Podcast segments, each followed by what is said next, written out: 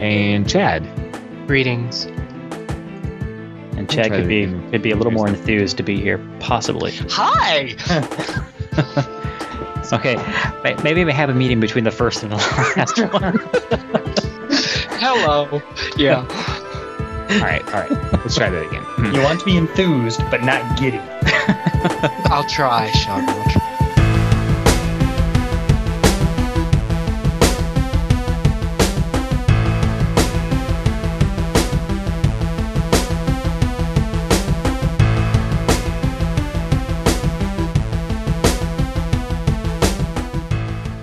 Hello, everyone. Welcome to the Cavern Today Over the Fence, Episode 4.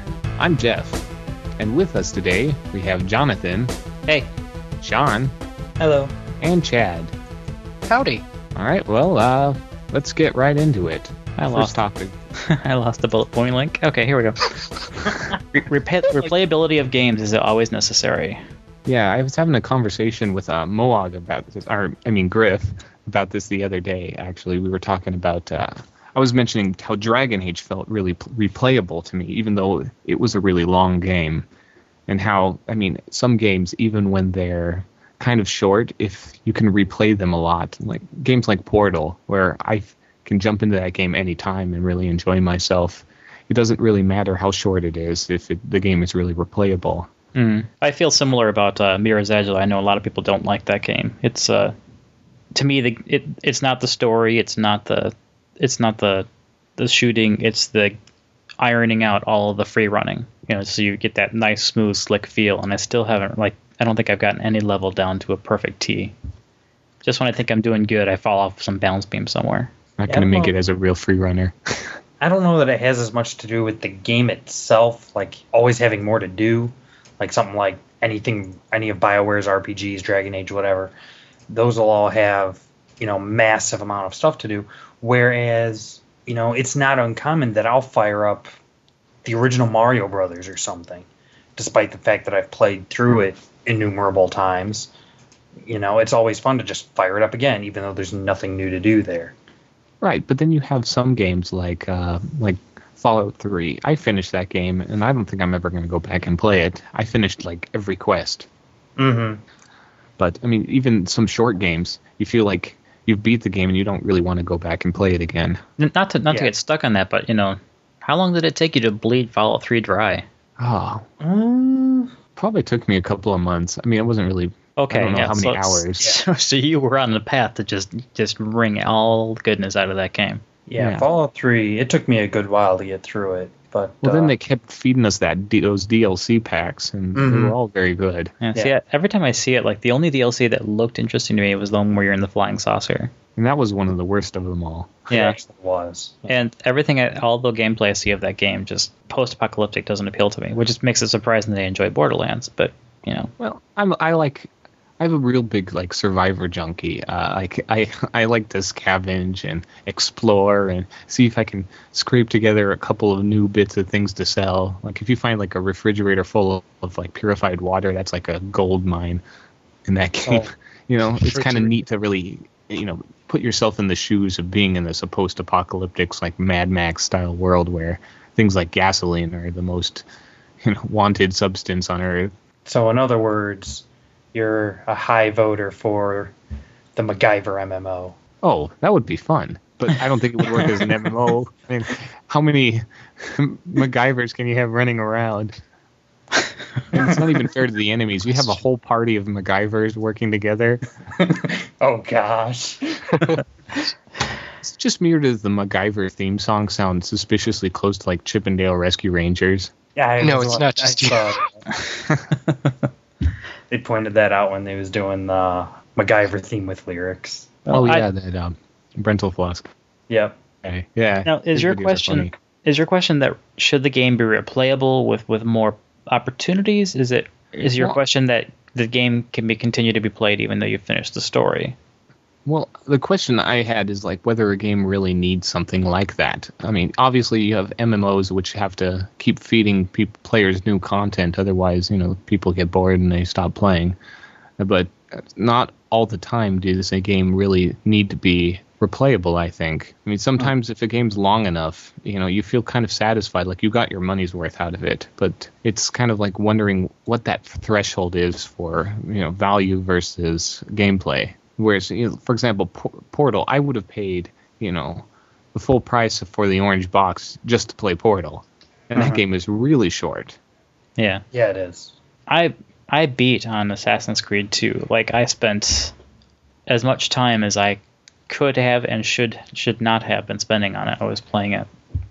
And what I really like about having reached the end of the game is they did something that they should have done with the first game, which they didn't. Even though you finished the storyline, um, any side quests that you left open are still playable, can still be completed, and in some cases can be repeated and also all the puzzle hidden areas that you went to, um, because they have these special areas that you had to complete a certain number of them, and you can actually go through back through your little DNA chain and actually replay them. And so combine that with the you know the free roaming splendor of, of Venice, and it's just like I feel like the game continues to keep on giving. But I kind of felt the same way about um, the previous game, but the the way to get around it is like you had to go back to I think the Jerusalem save and then white through the two minutes of dialogue. So what I just did is I played up to that point before that save and just grabbed one of those flags which which marked you into a city and then you're I always kept replaying from that point. I actually tried once to to go through uh, uh, what's the city starts with a D? Can't remember the name. Damascus. Damascus. I tried to go to Damascus and clear it of all guards, uh, but they respawn.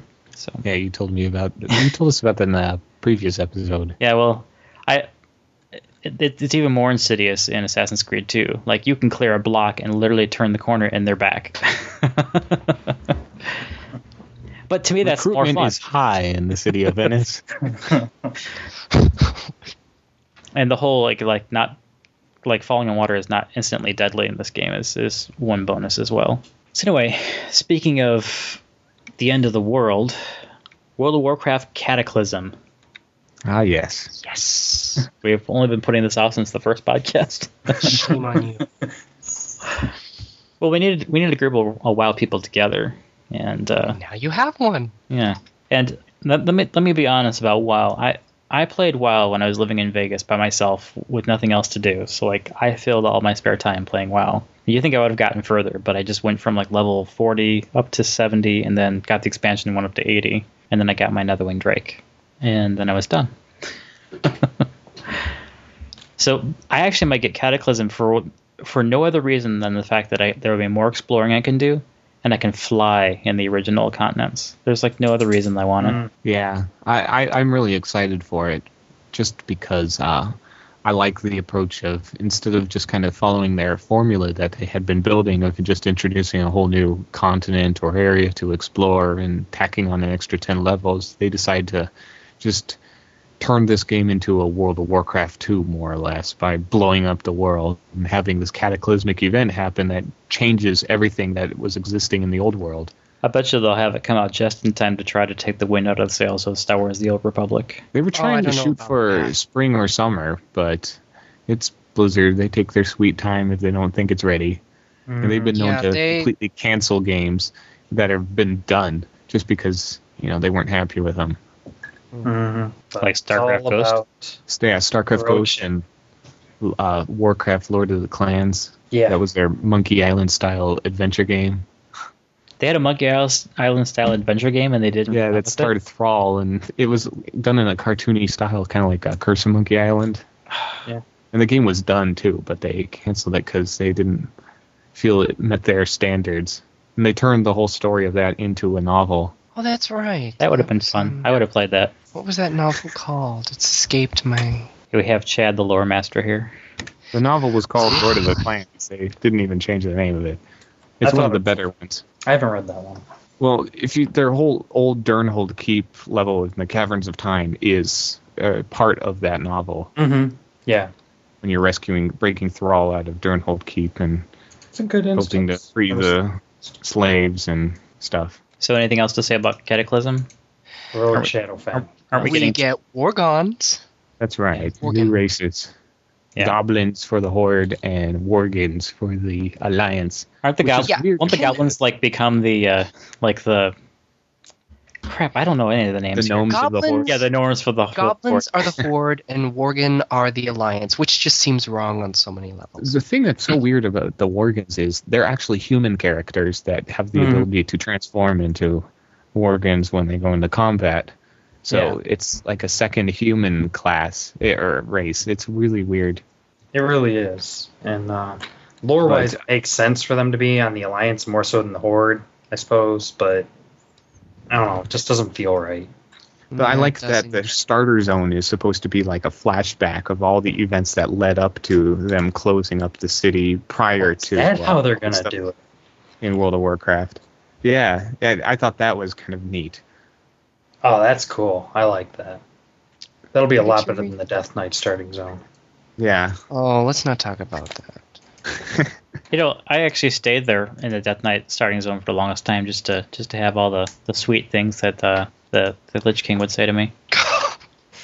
go get me some milk. No, you, you walk over and you click on it, and it's like your will is not your own.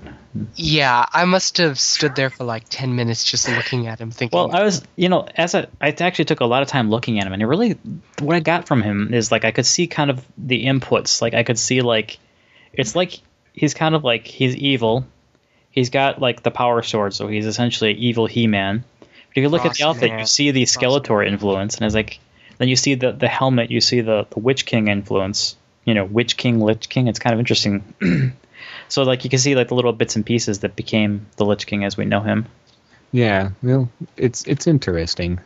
The those guys at Blizzard are notorious for just kind of picking and choosing things from Oh, other parts of. if if you play through and you actually read all the quests, and I I have to say I haven't read them all, but there's quite a few of them where you, you see the bits and pieces they're taken from things. Like instead of like the Skeksis from the Dark Crystal, they have the Skeddies, you know, and but they they look exactly the same, you know, that kind of stuff. Speaking of blatant references, there's a part in uh, Dragon Age where you have to go get these sacred ashes, but you go through go through like this trial in this temple, and it's just straight out of like Indiana Jones and the Last Crusade. There's even like an old ghostly knight who's leading you through these trials, and there's a part where you have to make an invisible bridge across this chasm, and I love when there's cultural references that I get because sometimes there there are ones that I don't. Yeah. I think someone at one point in that game said, "Have fun storming the castle." Well, as another aside of, of a similar kind of thing, when you when you meet your uncle in um, Assassin's Creed 2, he looks to you. And he's like, "You don't recognize me? It's a me, Mario." so it's it's actually quite interesting. I mean, and I thought like maybe they're gonna have another comedic note there, but that was like you know that was a one off. That was all you get. So That's great. so moving forward, um, I linked the the World of Warcraft anniversary page, the 15 year anniversary page, Yeah. Mhm. and I I'm sure that when I linked it, I had all kinds of reasons why. I have to go single one some now. great video, list they so got some long great video features. Yeah, we were supposed to record last week. It's it's interesting though to think that the franchise has you know been this strong for so long. I mean, I played a I had a, co- a guy burn me a copy of his uh, original Warcraft game on a CD-ROM. It took like 40 megs up on that disc.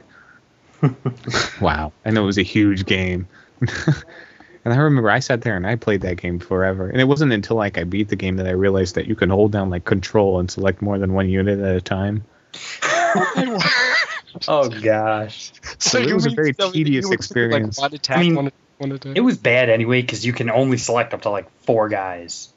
But it's just kind of But still, interesting to see the shift because that game kind of started out to be a little bit goofy and silly, and the second one was a little less goofy and silly, but still kind of had that. And Warcraft three was so much more serious, and then now you have World of Warcraft, and there's light hints of silliness hidden away in the game, but for the most part, it's some pretty much doom and gloom, serious stuff. Mhm. Well, of course it is. It's World of Warcraft, hence war.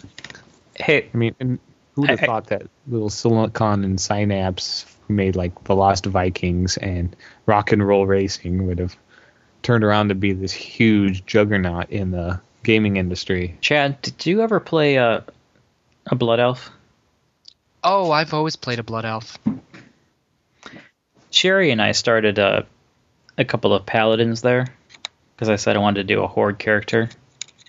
And uh, you know what I spent hours doing? Hmm. Killing the cats. Because the, the, the noise they make when you kill them. Meow. and she's like, "Well, you stop killing the cats." I'm like, "I I see more cats. They have to die." I like Yes. killing the elephants for the same reason.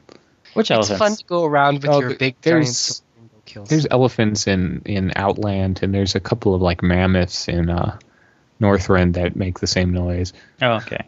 The strange one, uh, as far as the deaths go, is the uh, trees, the tree elemental guys in uh, Felwood. Oh, they break in half and They break in half. they- They kind of flail They kind around. of like slide away, and they're like, "Oh no, I'm falling apart." Well, the- yeah, I loved that. Well, being that I that I have a druid and I'm a moonkin, I have treants, so I see that all the time. But I was reading. I also uh, like the goblins and the goblin That's tree cutter machines because they'll fall out and then the machine will land on them. Mm-hmm. Yeah, I was reading an article once, and it was saying that the treants were kind of an odd one out because most of the animations are just the guy falls over or something, and uh, or they explode or something, and they're all very kind of, you know, just generic deaths. Whereas the treant has this whole full comedic animation to it, and uh, You know, they say- remind me of something actually, but I've Hmm. never put my finger on what Mm, the treants do. mm. I feel the same about killing blood uh, blood elves because they have that like uh, over mm-hmm. dramatic with hands Oh, yeah. raised to the sky trying to Hey, survive. that is offensive. You're just like, Well, oh, we're blood on, you elves. We're drama queen, just We have to be over dramatic. yeah, I I'm too pretty whenever you die. talk to them, "Ha- hashala, uh-huh. something whatever. Shalaman. I can't ah, say. I just oh, know it ends in Phenomena. like Falanore, and it's like like must that- Shalamalano. Malama- Shamalama ding dong. I mean, does it must it be shouted? Yes, it must. Glory to the Sin'dorei. I can't say it the way they say it. They I think, so, yeah, one of the Draenei say something like "Be excellent to each other." It always reminds me of Bill and Ted. It's not that line exactly, but that's what it reminds me of. Mm-hmm. remember I always like one the guy. silly the, the jokes that they say. There's this one orc. If you go to Orgrimmar, outside the PvP tent, outside the Battle Master's tent, there's the, the one orc guard there, and I just found this really odd when I learned about it. If you do a slash wave at him, he'll actually wave back.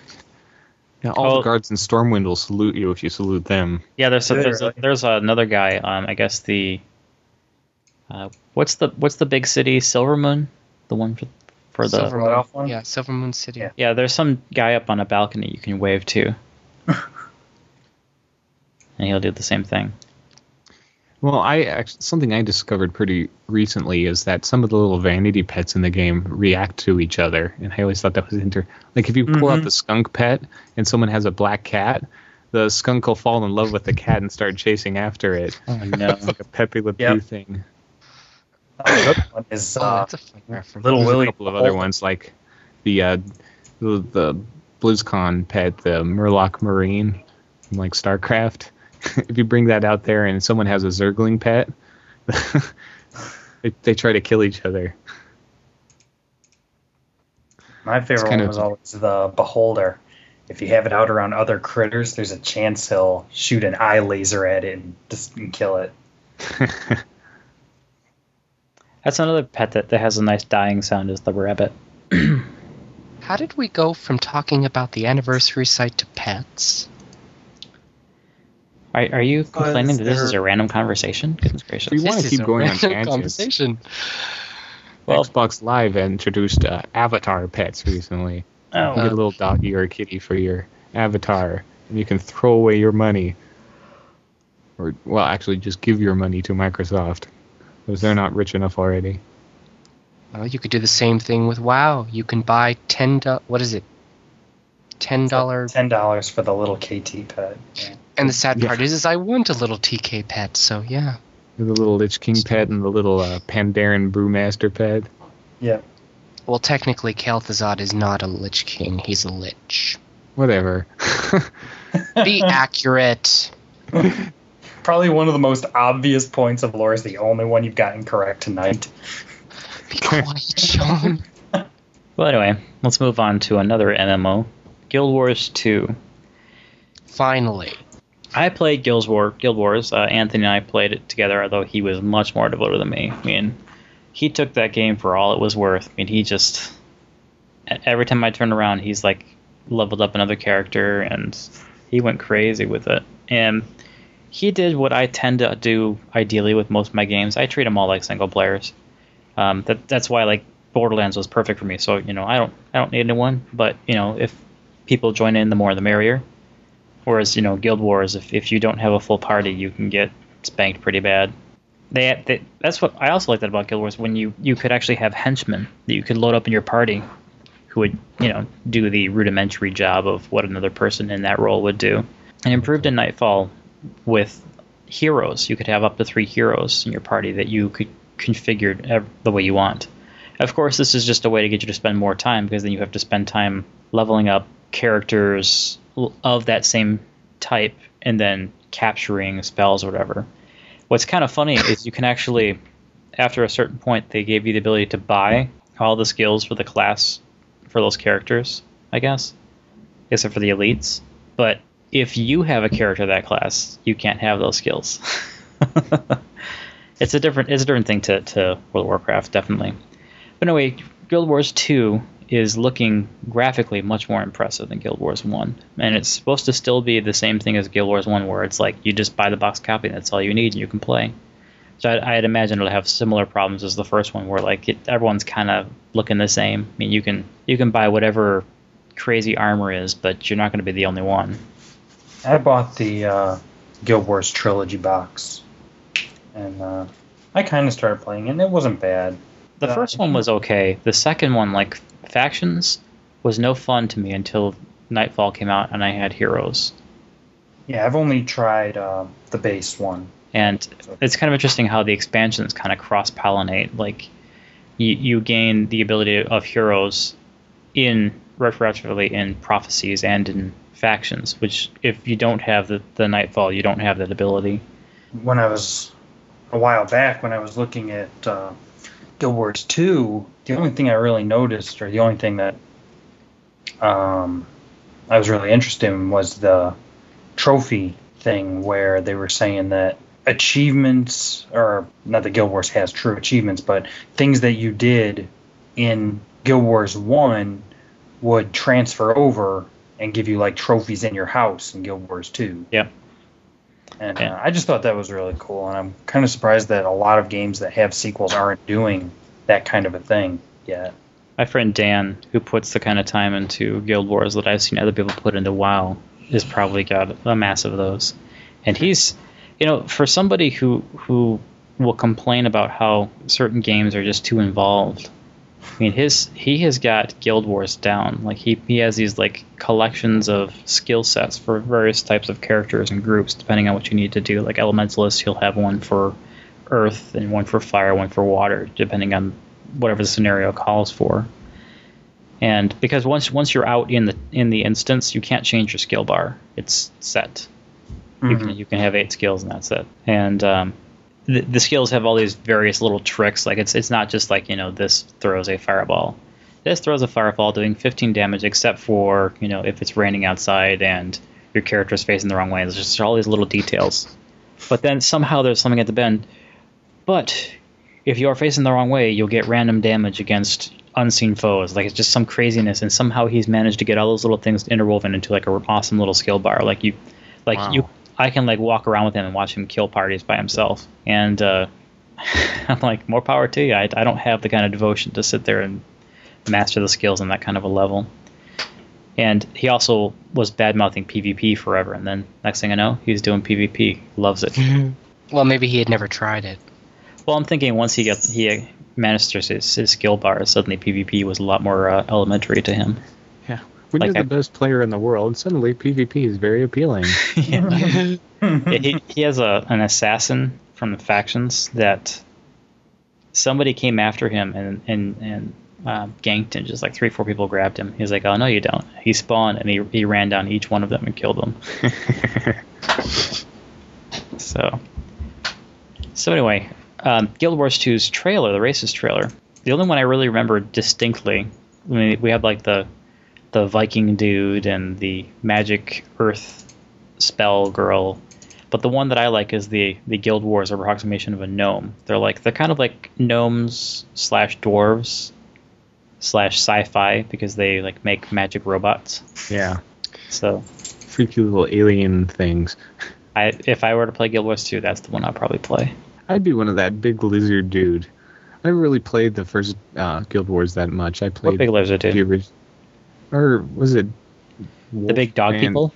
Yeah, whatever it was. He's, Yeah, the he's- scar. He's got like scales and spikes and stuff, and he looks vicious, and I think that's pretty cool. I'd play that. There's no scales. They have fur.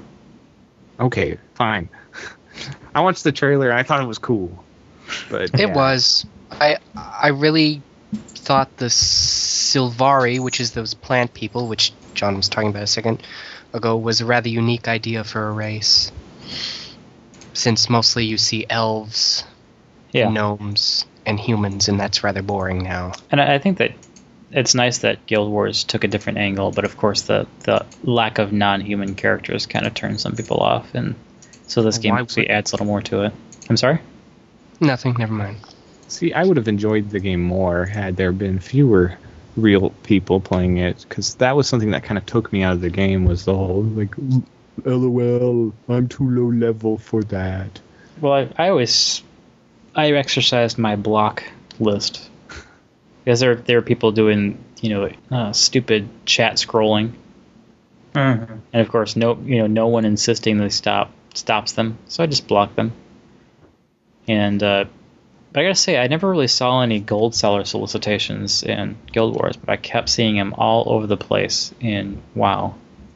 Well, Yeah, of course you're yeah. gonna see them all over in WoW. It's like huge in China, isn't it? Yeah, well there are there is a gold seller contingent for Guild Wars. I just never saw it. Well, I think the biggest difference there is that with WoW, you're paying a subscription to play. Mhm. So it's in your interest to get as far as you can, as fast as you can. and having more gold allows you to do that better. Mhm. Whereas in Guild Wars, you know, once you buy it, that's it. You have it for as long as you want. You don't have to spend another set on it. So if it takes you, you know, an extra month to get the money you need, yeah, it kind of sucks that it takes longer, but it's not really that much of a big deal. You're not losing any money on it. Yeah. The same company who did Guild or has done Guild Wars is uh, aren't they the one responsible for Aion, the flying MMO? Uh, I don't know about Aion. They did do um, City of Heroes. It's NCSoft. Yeah. Yeah, No, I think NCSoft did do Aion. Did they? I'm pretty sure I they did. sure. I think that's why my friend Dan is playing it because he, uh, you know, he he can sometimes be be a uh, a one party line kind of guy. Like he bought an Xbox and later got rid of it in lieu of the PlayStation in a time when the NC Soft. PlayStation was not compelling. It is. So Well, Xbox 360 sucks anyway, Janathus. Uh, John. No, it doesn't. I mean, I I, I like. I like them both, and I gotta say, um, having a couple of games that I've seen on both systems, the Xbox 360 tends to look better than the PlayStation. Well, surprisingly, Doesn't it have a higher failure rate? resolution? Uh, it it upscales to 1080p, whereas the uh, PlayStation only puts out 720p.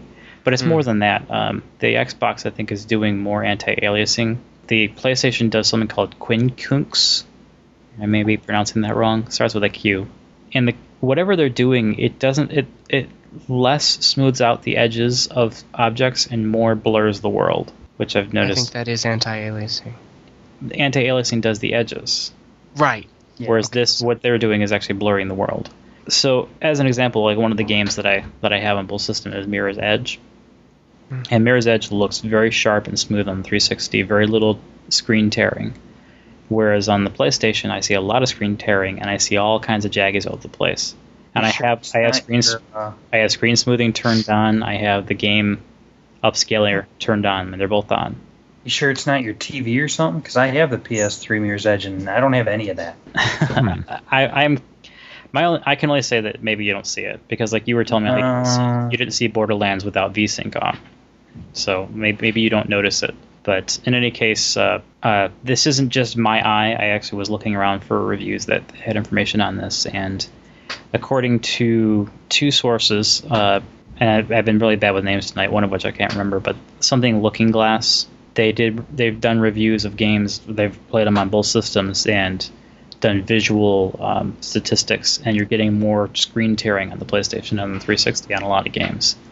So, So- you should just play all these games on a, like a 20 inch CRT television, and that way everything looks really cool because everything has that blur effect, regardless of whether it does or not. Yeah. Well, that's also such a low resolution that, that, that the system probably isn't having any problem outputting that. But uh, no, it's it's just one of those things that just kind of pushes me more heartily into the arms of my PC. Or that in a comfortable chair. Because then I have the ability to turn on VSync or turn on anti-aliasing, or I can minif- minimize certain settings to maximize others. I mean, that, that kind of thing that you have no control over on the consoles. So, and games like um, Modern Warfare 2, they those games are VSynced to completely eliminate screen tearing, which is something you're going to see a lot in first-person shooters or first-person perspective games. Yeah, games have to refresh really quickly. Yeah, and I've actually in uh, Assassin's Creed 2, if you're running straight down the street, just not turning or anything, you can watch this, the tearing happen down the street as you run. Well, one of the things to keep in mind with tearing is that it's related both to the game and your monitor. If your monitor is set for, uh, It's an LCD screen, so it's 60 hertz, so it should be enough. that's what I mean. But I've had games where if I play it on one monitor, they'll tear really badly. But then I move them to a different monitor, even if it has the same refresh rate, they'll play without tears, Hmm. or with very few, for that matter. I don't know. I've, I've never heard of a display making that kind of a difference. I mean, I can understand when we're talking about ghosting about the differences, but I've never heard of screen tearing being monitor relative. Hmm.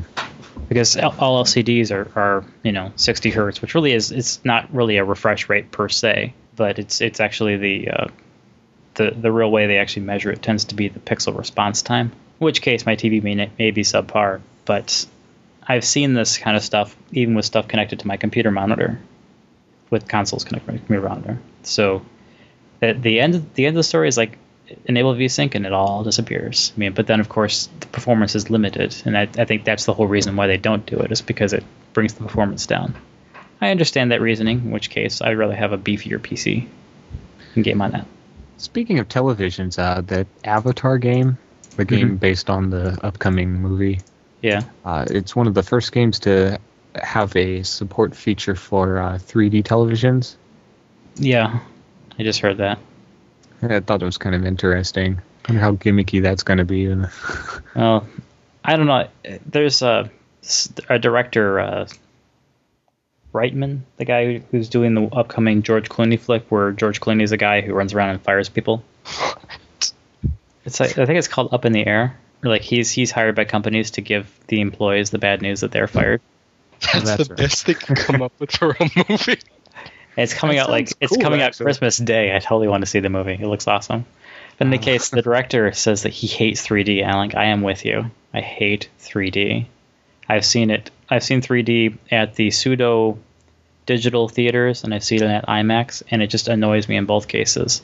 Especially the IMAX, where they only do partial 3D conversions, so you got to take the glasses on, put them, take them off, put them on, and it's like, I don't even want to bother. Just give me the straight up 2D version. yeah, what's with all these 3D movies anyway? What are we, the 70s? I can't even watch 3D.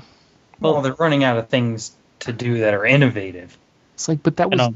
Cheesy and gimmicky back then. Why is it suddenly cool I again? mean, it, it's Because it- they're trying to reinvent it. it's effective. I mean, you still th- you see the standout, but if you really if you take a minute and pan around the screen, you see you can see all this this nonsense of the, the dual layered image and whatever. And I just I don't like it. I would rather just have the 2D.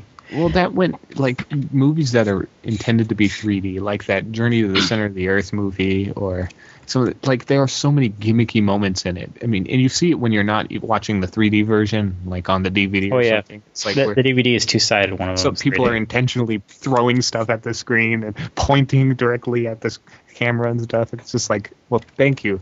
That's just flying in my face for the sake of flying in my face. Yeah, more often you have- than not, 3D is annoying, but once in a while it can be done well. It's just rare. I think like the short little 15, 20 minute movies that they would show at like you know um, MGM Studios or Walt Disney World or Universal Studios. Those are those are fine. You know, but li- like a Yo, yeah. No, I was thinking of the the Muppets one. That was the one I was remembering.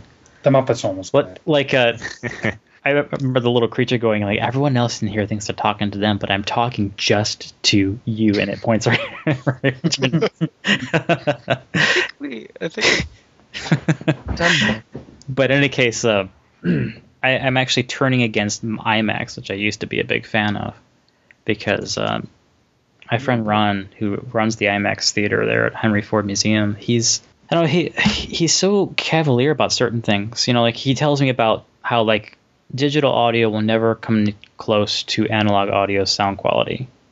Like I beg to differ. Like you put a record on, you think that sounds better. What about the hiss of the frickin' needle traveling on the vinyl? That doesn't bother you. That's not that doesn't detract from the audio quality.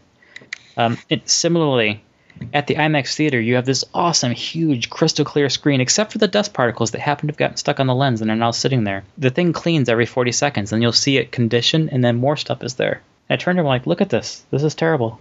Like there's there's like five, six pieces of like crap sitting on the screen, and these these little particles are probably so tiny you couldn't see them, but on the screen they're like 10 feet they tall. get magnified 500 times. And so he says, "Well, yeah, we, we need new conditioning rolls, and uh, they're in the mail. I don't know when we'll be getting them." I'm like, "They're in the mail. You got to get that stuff overnighted. like this is a big deal." you know, one of the things I always always tried to sell people on with IMAX, like when you go to like a movie theater, what that still use film stock, you'll see the little circle in the corner where the where the editing marks are. You don't see that on IMAX because they cannot do that. The, the movie has to be absolutely perfectly edited, or the frames go off. The frames go off. The frames don't match the audio, which is not contained on the film stock. So it has to be absolutely perfect every single time. Whereas, When like I was- with film stock, if you cut wherever you cut, there might be a little blip, and then the audio continues. When I was growing up, uh, IMAX for me was always those like documentaries, like they'd have the one on space or the one on the oceans, or Yeah. oh, and those were like you know you'd go to see those IMAX movies because they were like you know really epic panoramic things. It's weird seeing like commercial movies in IMAX. It just it doesn't Yeah. have the same feeling for me. hmm Well, Dark Knight was one of the few that were actually filmed with an IMAX camera, but it wasn't all filmed with an IMAX camera. And you could see the difference. Like the the ones that weren't filmed were letterboxed, and the ones that were were actually a full because the IMAX screen is actually four by three ratio. But the, you remind me of, a- of a joke that I, I saw when I watched a preview at an IMAX theater years and years ago. Was um, I was going to see the special effects IMAX movie, which featured uh, a close-up look of the the, the redone Death, uh, not not the Star Star Destroyer from Star Wars Episode Four. Remember when they remastered Episode Four?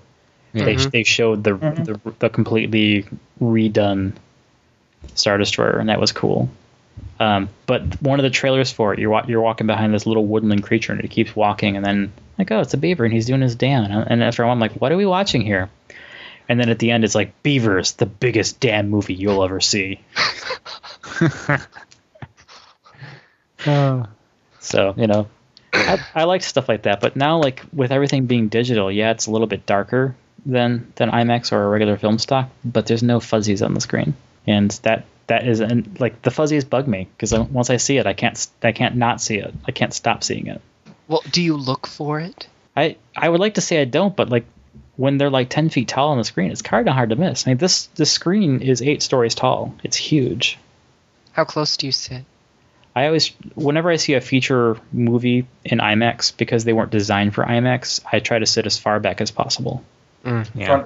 As an example, when I saw Star Wars there, we were near to the front row.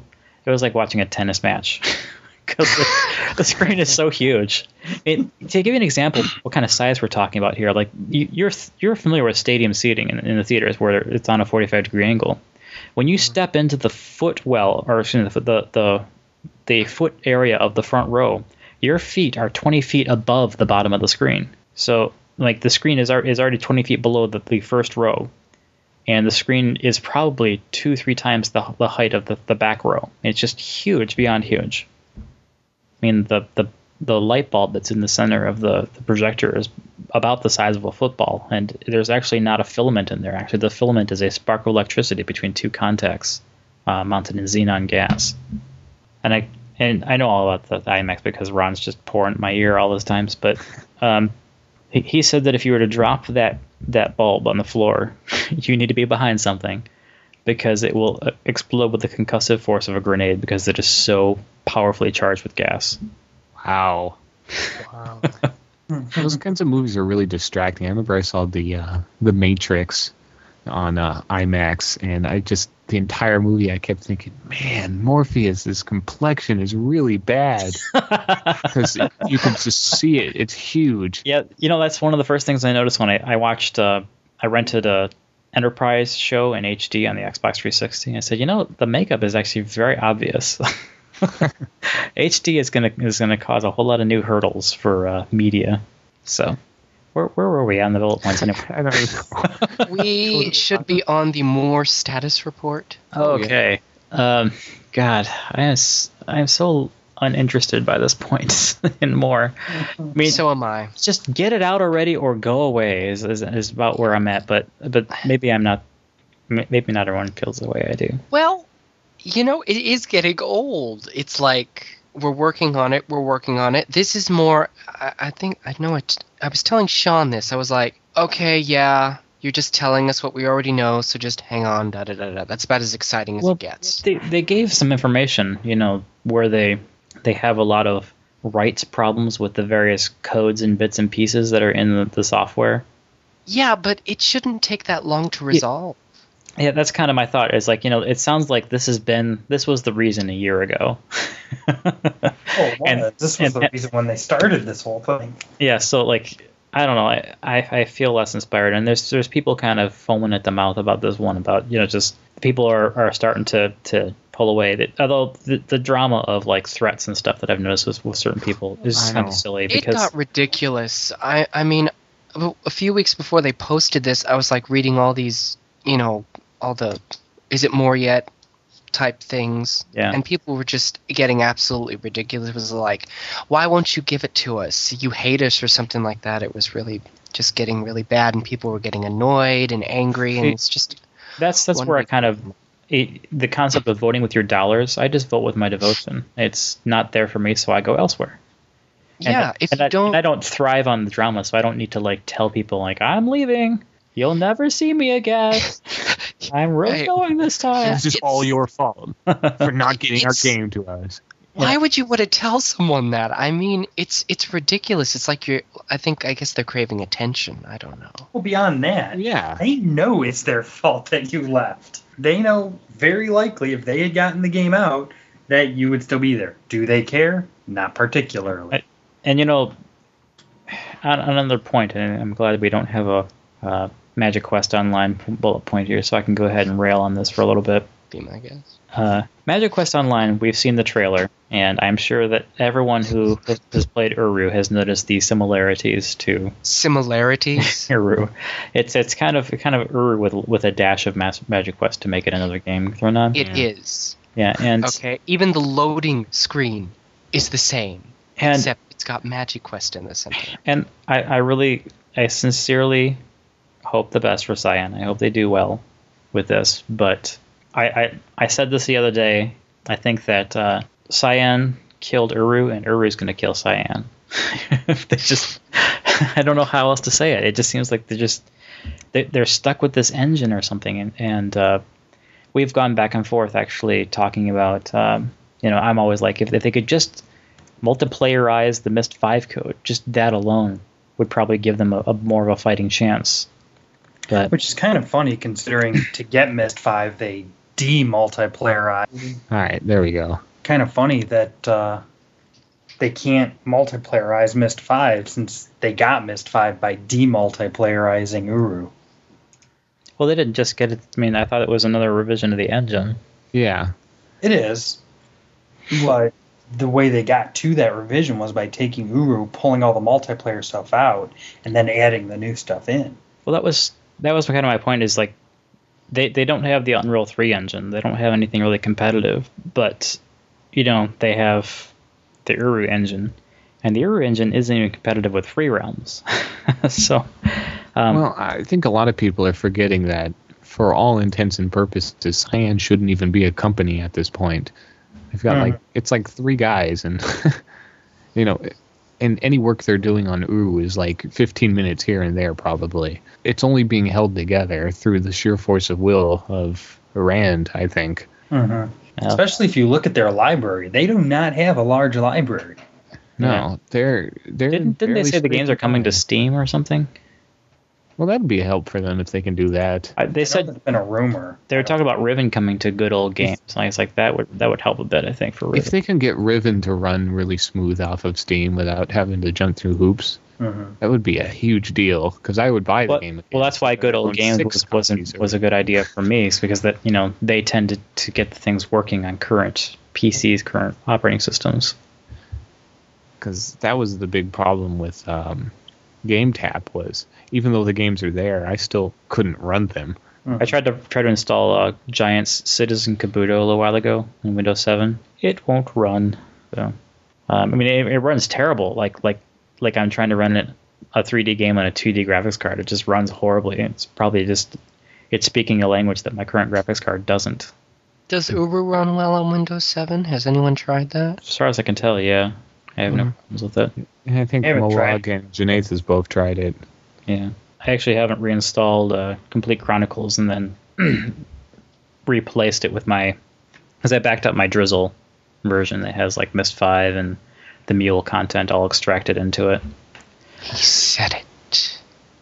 Well, you know, it's not like I didn't participate in uh, MOUL, so it's not like I don't feel like I shouldn't have access to that content. That's one of the things that bugged me about like when MOUL ended is like, you need to give me an offline version of Minkata like right now, not tomorrow, not next year, not next. Come out with like another DVD release with the Yeah, just like Yeah. you did Yeah. with like To D'ni.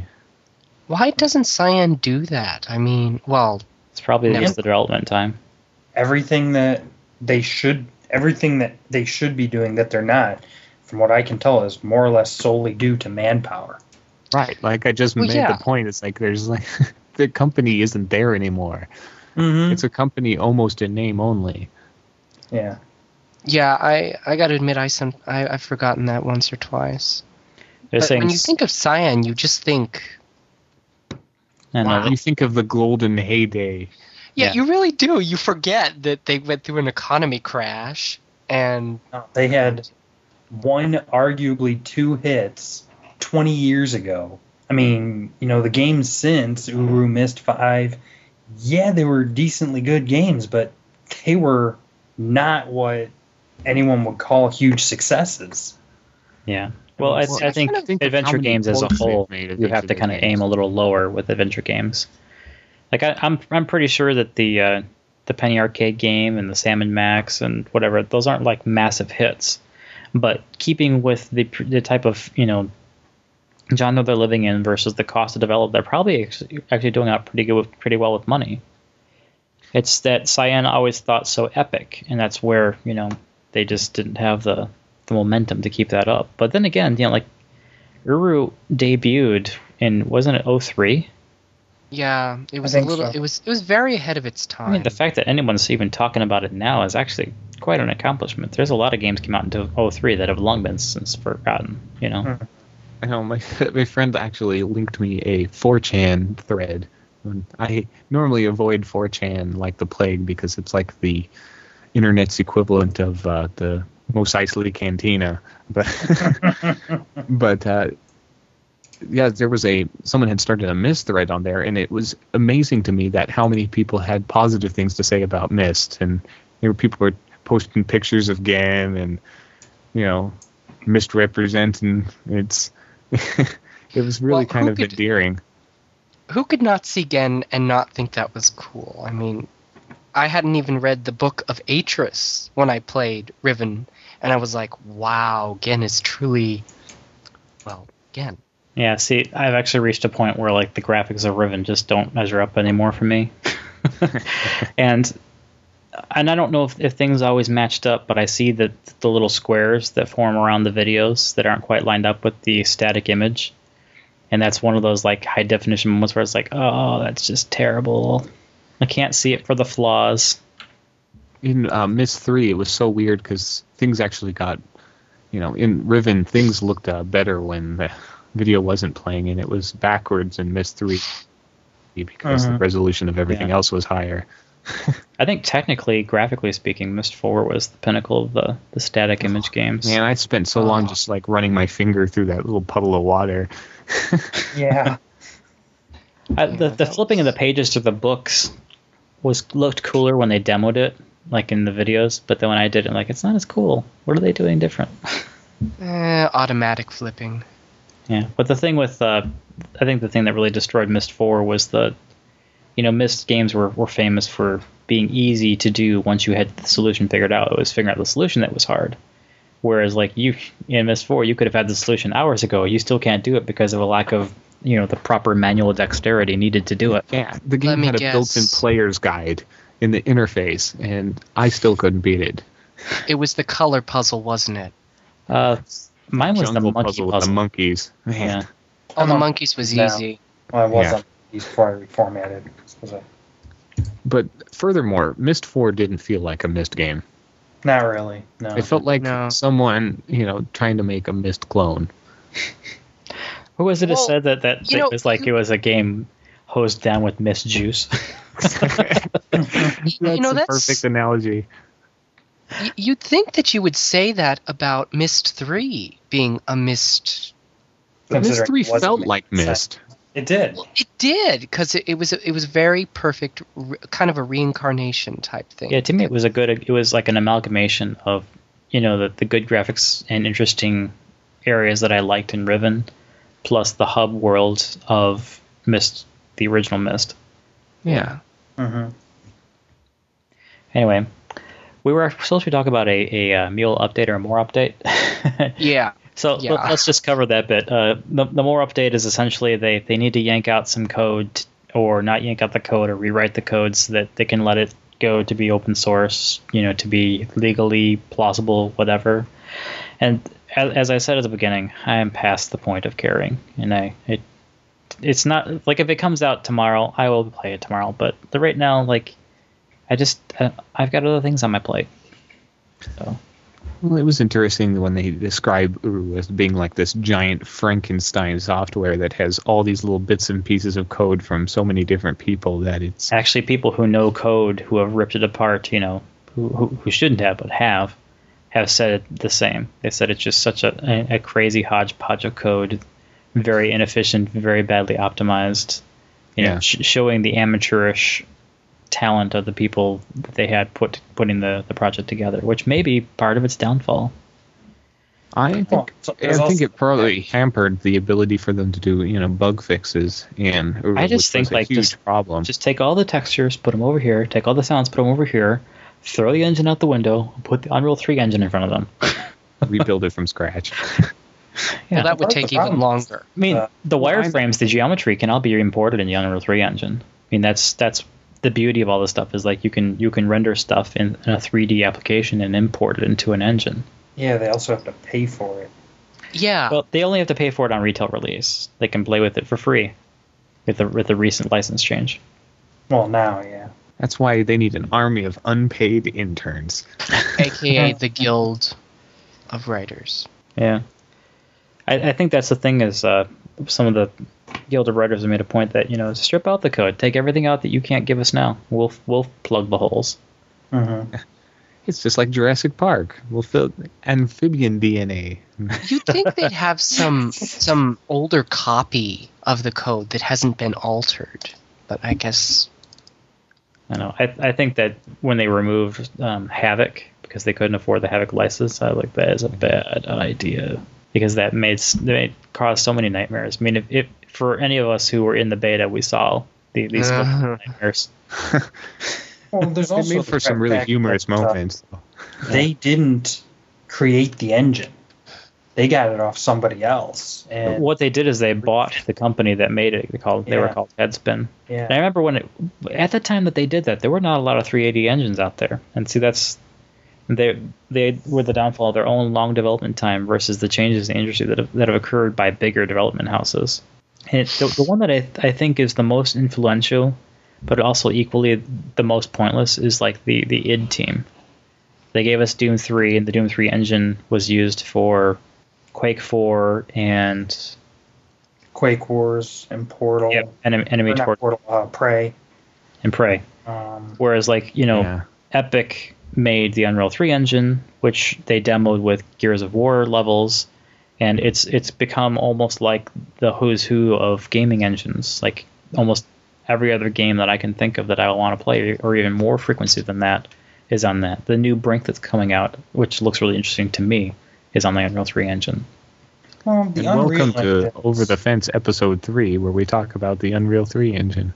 The Yeah, Unreal engines have always had a tendency to be extremely optimized and very easy to port and uh, adapt to various Well, projects. I, I will say though, when I when I played Rainbow Six Vegas, I thought, what the heck is up with these people? Do they not know how to use this engine? Because it was horrible, horrible, horrible on but the they PC. have never been very good. Well, not that they haven't been good, but they haven't really ever been developing new things.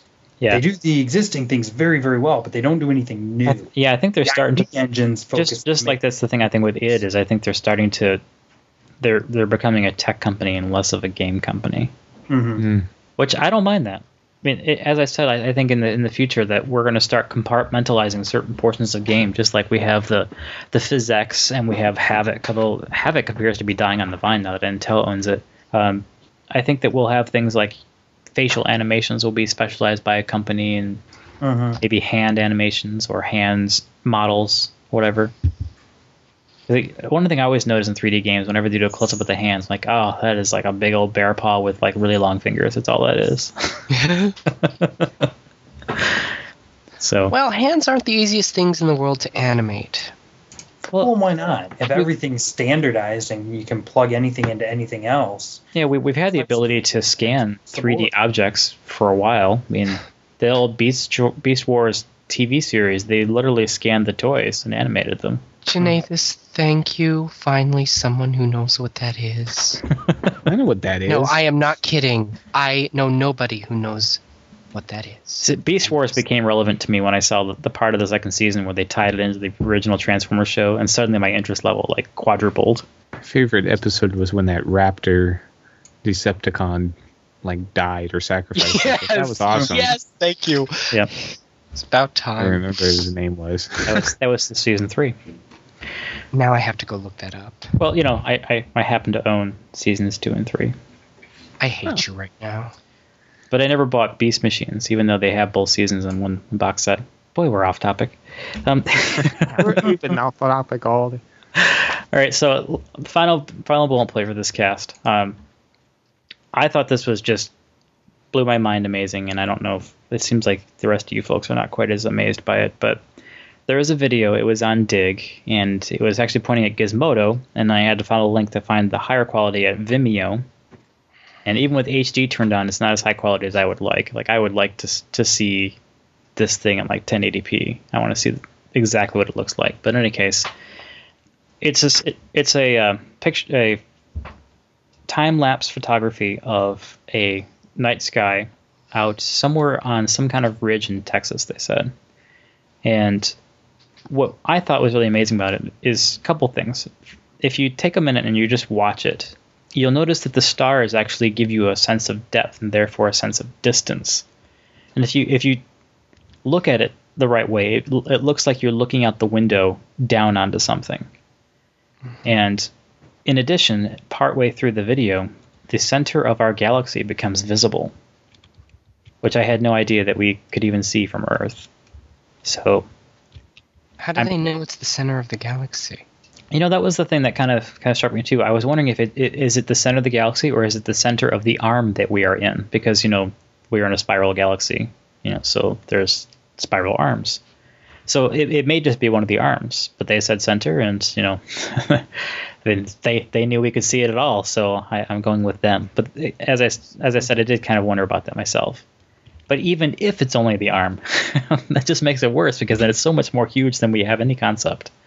And apparently, after some some Google searches, I, there's actually more images of this, this kind of thing, and which makes me kind of disappointed. I, I didn't know this was there all the time. I always figured that all the stuff that we had seen of galaxies were abstracted artwork or what have you. I mean, who knows? Maybe our spiral galaxy isn't very spirally. Maybe it's just like a ball with a bunch of stars around it.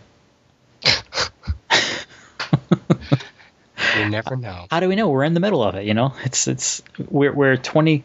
That was the other thing is I, I learned all this information about our our uh, galaxy is like about roughly one hundred thousand light years across, and we are twenty eight thousand light years from the center of the galaxy. How did they even determine that? I don't know. People who are smarter than me have, have worked on figuring it out. Mathematicians. It's Yeah. their only job they can do now. And that brings me to another fun point. Have any of you read the article or articles that says that most galaxies appear to be held together by giant black holes? Mhm. No. I've heard that. How is that possible? They s- suck everything into them. Well, obviously the gravitational pull is, is sufficient to hold all the stars in, but not sufficient to pull them all the way in. I mean, I mean, we we can't even imagine pulling dust from across a room with a vacuum cleaner. and we're talking 28,000 light years, you know. It's uh, maybe it's just amazing we're even held in place. Yeah, it's pretty crazy. I know the more you, the more you think about it, and we're just this is just one galaxy, just ours is one galaxy, and like, damn it, we need to invent warp warp drive, drive speed now so we can start seeing more of it because Won't happen. our, our nearest Stargate. our nearest uh, neighbor Oh, Sean, is, don't even go is seven light years away. So even if we could go light speed, it would be seven years at that speed to get there. Well, I'm surprised they haven't even thought about sending people at sub warp speeds that far because seven years overall is within the human lifespan. Yeah, but seven years sounding at like light Arthur speed. C. Clarke. So this, it's, you have to go light speed in order to get there, and that's assuming there's anything there. And there's Yeah, that's assuming. Yeah, because everybody knows we're in a big old sky sphere. You get on the other side of that, you got the void, you got rendering problems. There's no reason to go out there. Hasn't Planet of the Apes taught us anything? we we come back, the world will be taken over by apes. Exactly. you can't you can't do that to those people. you know, there's um, there's an interesting premise that I saw in um, the Sunshine, which the whole the whole thought that we we could ever even hope to reignite our sun should anything be going wrong with it is just silly vanity. I mean, the Earth itself is is what tiny of a speck compared to the sun. I don't care how big the spaceship you make; it's not going to be. There's nothing sufficient to reignite the sun. But in any case, John, if the sun went out, Earth would go spiraling out it, it, place. it wasn't Right. out. Just it need was- to shoot a it was degrading. It was going out. So like you know, a bright day w- was not going above like overcast type of sunniness. In any Oh. case, the the ship that they had there, the point that I'm driving at here, is the ship had hydroponics. It had a sustained food oxygen plant ecosystem to maintain oxygen and food, thr- you know, for the crew. Mhm. I thought like if we do any kind of long distance travel, that's the only way we could do it. But then, okay, so we can keep the people alive, but how will we propel the ship all the way out there? Therein lies the problem. big slingshot. Yeah, there's. I. Anyway, that's it's. The- It seems like the the more you start questioning that stuff, the more questions you have, yes, yes. because you just like. And that's the thing is like as soon as you start looking at this stuff, you're like, I want to get out there and see that. I'm like, oh, there's really no way to do that, is there? That's why you don't look at it. Take this from someone who wanted to go to the sun in his car. It's okay if you go at night. yeah. I'm gonna agree with Jeff. It's not so hot at night. Yeah. My excuse was we could keep the windows rolled up. You know, it's, I read an article about um, astronauts who are in space. They said like the sun on Earth, maybe something you you can't quite look at. In space, you cannot turn in that direction. It's too blindingly bright. Well, I should hope so. That movie Sunshine, I don't recommend it by the way. Um, save save your time and, and you know don't don't lose that time of your life to that movie. But um, they had some fun scenes where like they turned ever so slightly to, to put the dish into the shade into the shade while they still went to the sun, so they could run out and repair. I think they had four damaged mirrors. And long, long story short, the one, the last guy out there rep- repaired the last mirror, but didn't quite make it. Yeah, the red shirt. Yeah, The red shirt. and but you know, if you gotta go, I would like a way where you're instantly vaporized to the point like you know, there, there's not even a moment to register pain. Like if you gotta go, that would be a, a, a way I would like. I would like to pick. Choice be mine. I still have vivid images of that scene. Now, now the whole drowning thing. No, no, no. I don't want to drown. How are we getting off? okay, never mind. I used to. Yeah, this has gone way off topic. I used to be a diver in high school, not not scuba diver, like springboard diver.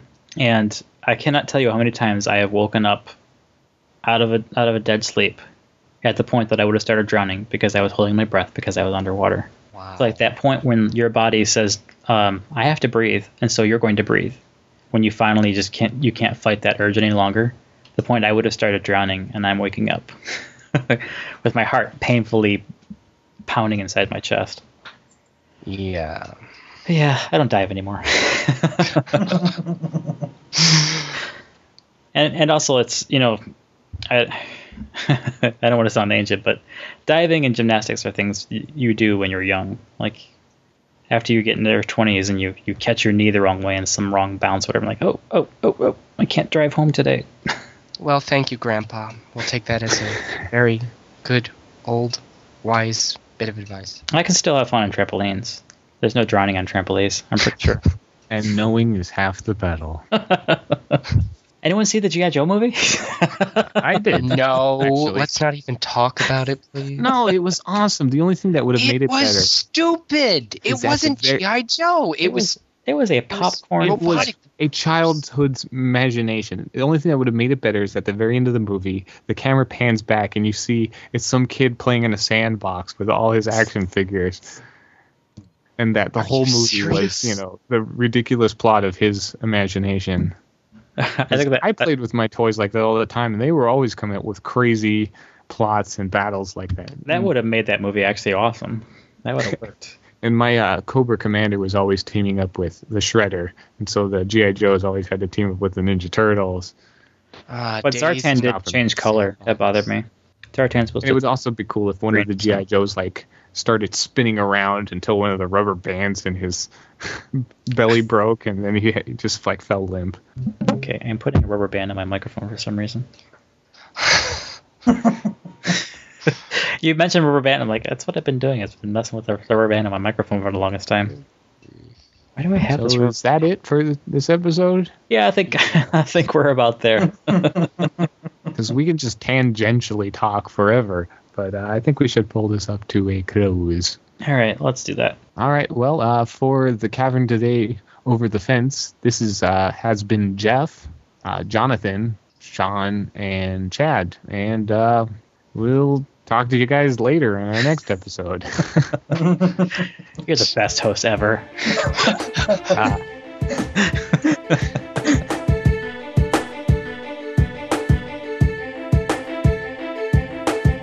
It's like that scene from two- 2010. My God, it's full of Chuck Norris jokes. And then when we're in WoW, he'll jump around and do the most ridiculous things. Yeah, it's rather interesting. Just because my Flappy is better than yours. Oh, shut up.